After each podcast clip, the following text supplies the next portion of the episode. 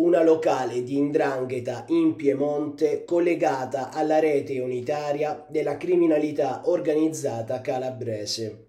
Al centro dell'indagine condotta dai carabinieri del nucleo investigativo di Torino, iniziata nel 2015, una serie di truffe per oltre 600.000 euro contro imprenditori della provincia di Torino ed estorsioni ai danni di un broker finanziario. In totale sono finite in manette nove persone tra il Piemonte e la Calabria.